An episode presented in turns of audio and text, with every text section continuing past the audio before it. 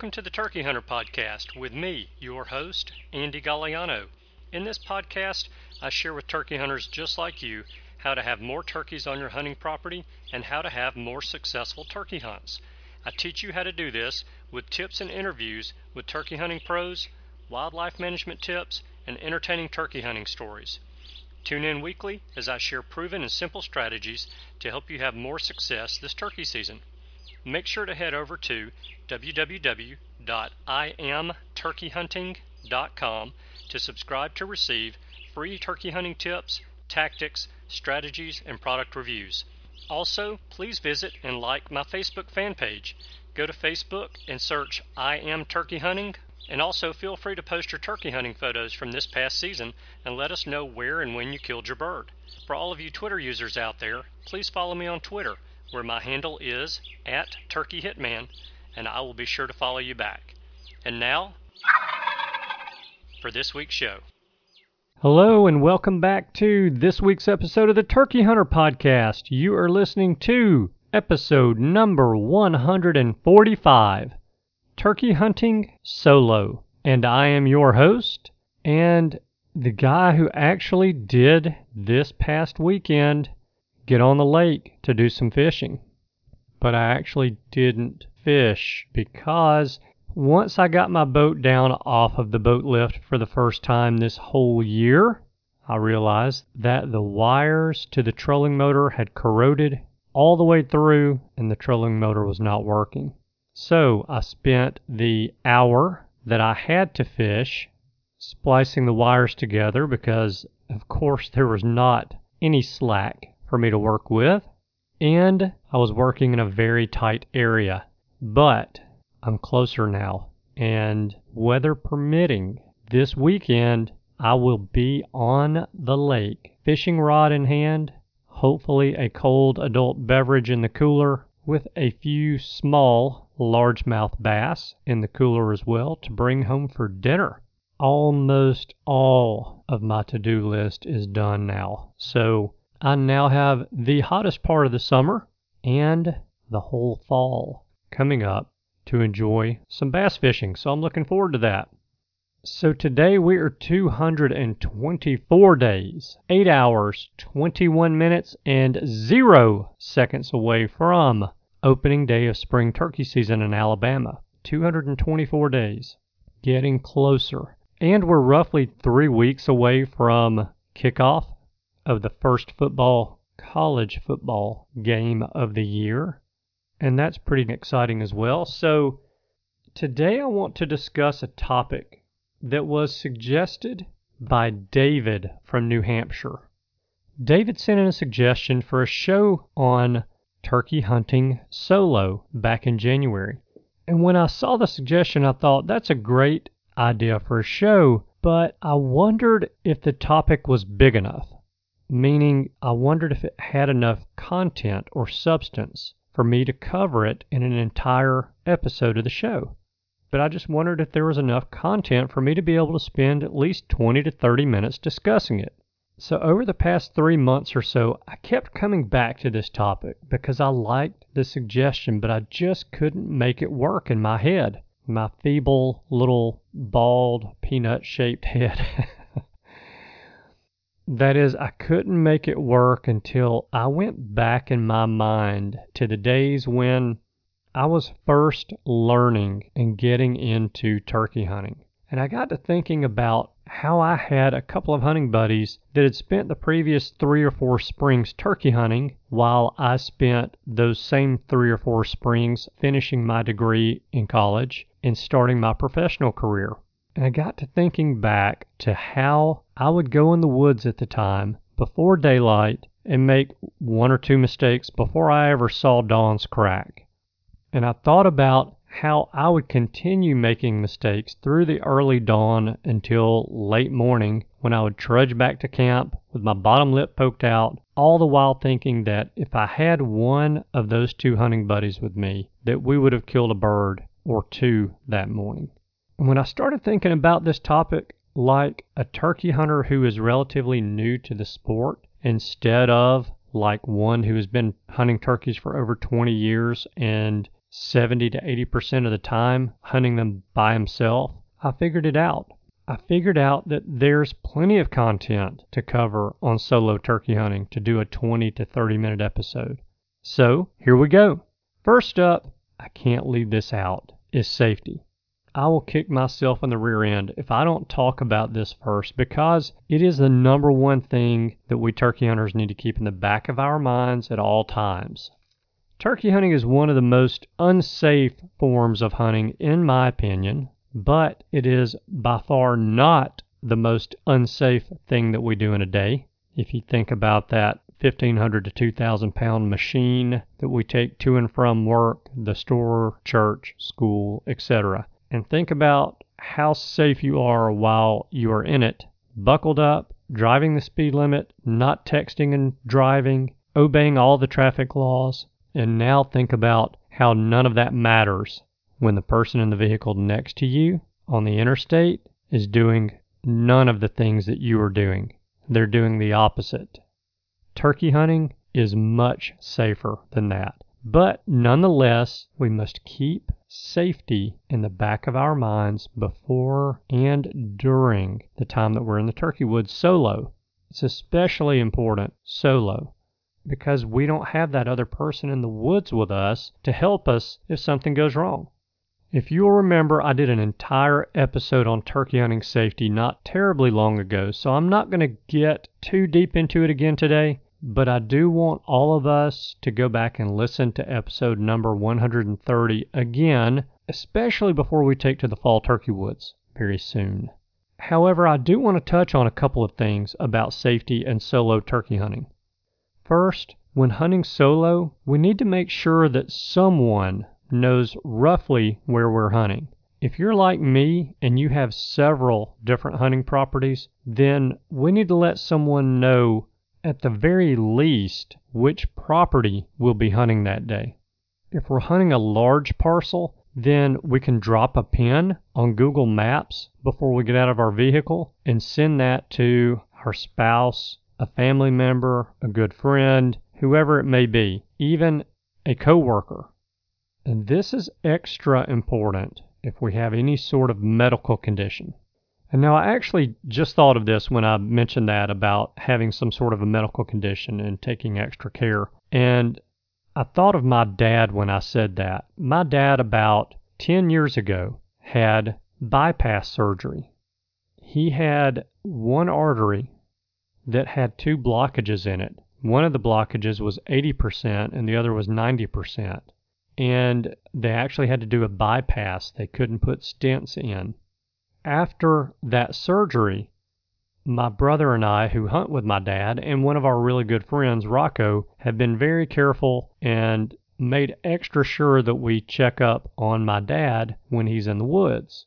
He normally doesn't hunt alone. He doesn't deer hunt alone. My dad does not turkey hunt. But one of the things that we did was we bought him a whistle. Now, I'm going to guess I don't know this to be a fact. I've never had a heart attack, but I'm going to guess that if you're having a heart attack, finding the air to blow a whistle may be a little difficult. But it got me thinking that really we probably all should have a whistle in our vest, some sort of a safety whistle in our vest that we can use if something were to happen. And think about it, you walk around in the woods in the dark and you step on a snake who's not real happy about that, or you step in a stump hole and hurt your knee, hurt your ankle, break your leg, you slip on rocks coming down a hill and you fall and you hurt yourself. Having a whistle may be the difference in you having to crawl a mile or two back to your vehicle to drive yourself to the doctor or hospital for help, or being able to summon someone to come and get you should you not have cell coverage. And that's another thing. We need to keep our cell phones with us. If your hunting lands are like mine, cell coverage is spotty at best, and having that whistle can be what we need to draw attention to ourselves and get some help where we are. So I'm in no way affiliated with this company, but they seem to have a pretty good product. So go check out stormwhistles.com. S T O R M W H I S T L E S dot com. They claim to have the loudest whistle on the market. I'll be buying two of those very soon one to go in my turkey vest and one for my wife as a safety measure. So, the second safety thing that we need to think about when hunting solo is that we should always ask ourselves this one question before we do anything What is the worst thing that can happen to me if or when I do blank? Whatever that action is that you're thinking about, whether that's crossing a fence or crossing a creek, climbing down a steep embankment, whatever it happens to be. Ask yourself what is the worst thing that can happen to me if or when I do this. If you don't like the answer to the question, don't do what you were considering doing. Now, if you're willing to accept the worst case outcome and there is zero chance of hurting someone else in the process, then, well, we're all adults here. That's your decision. Okay, not to belabor the point today. When turkey hunting solo, we just need to be smart and safe when in the woods.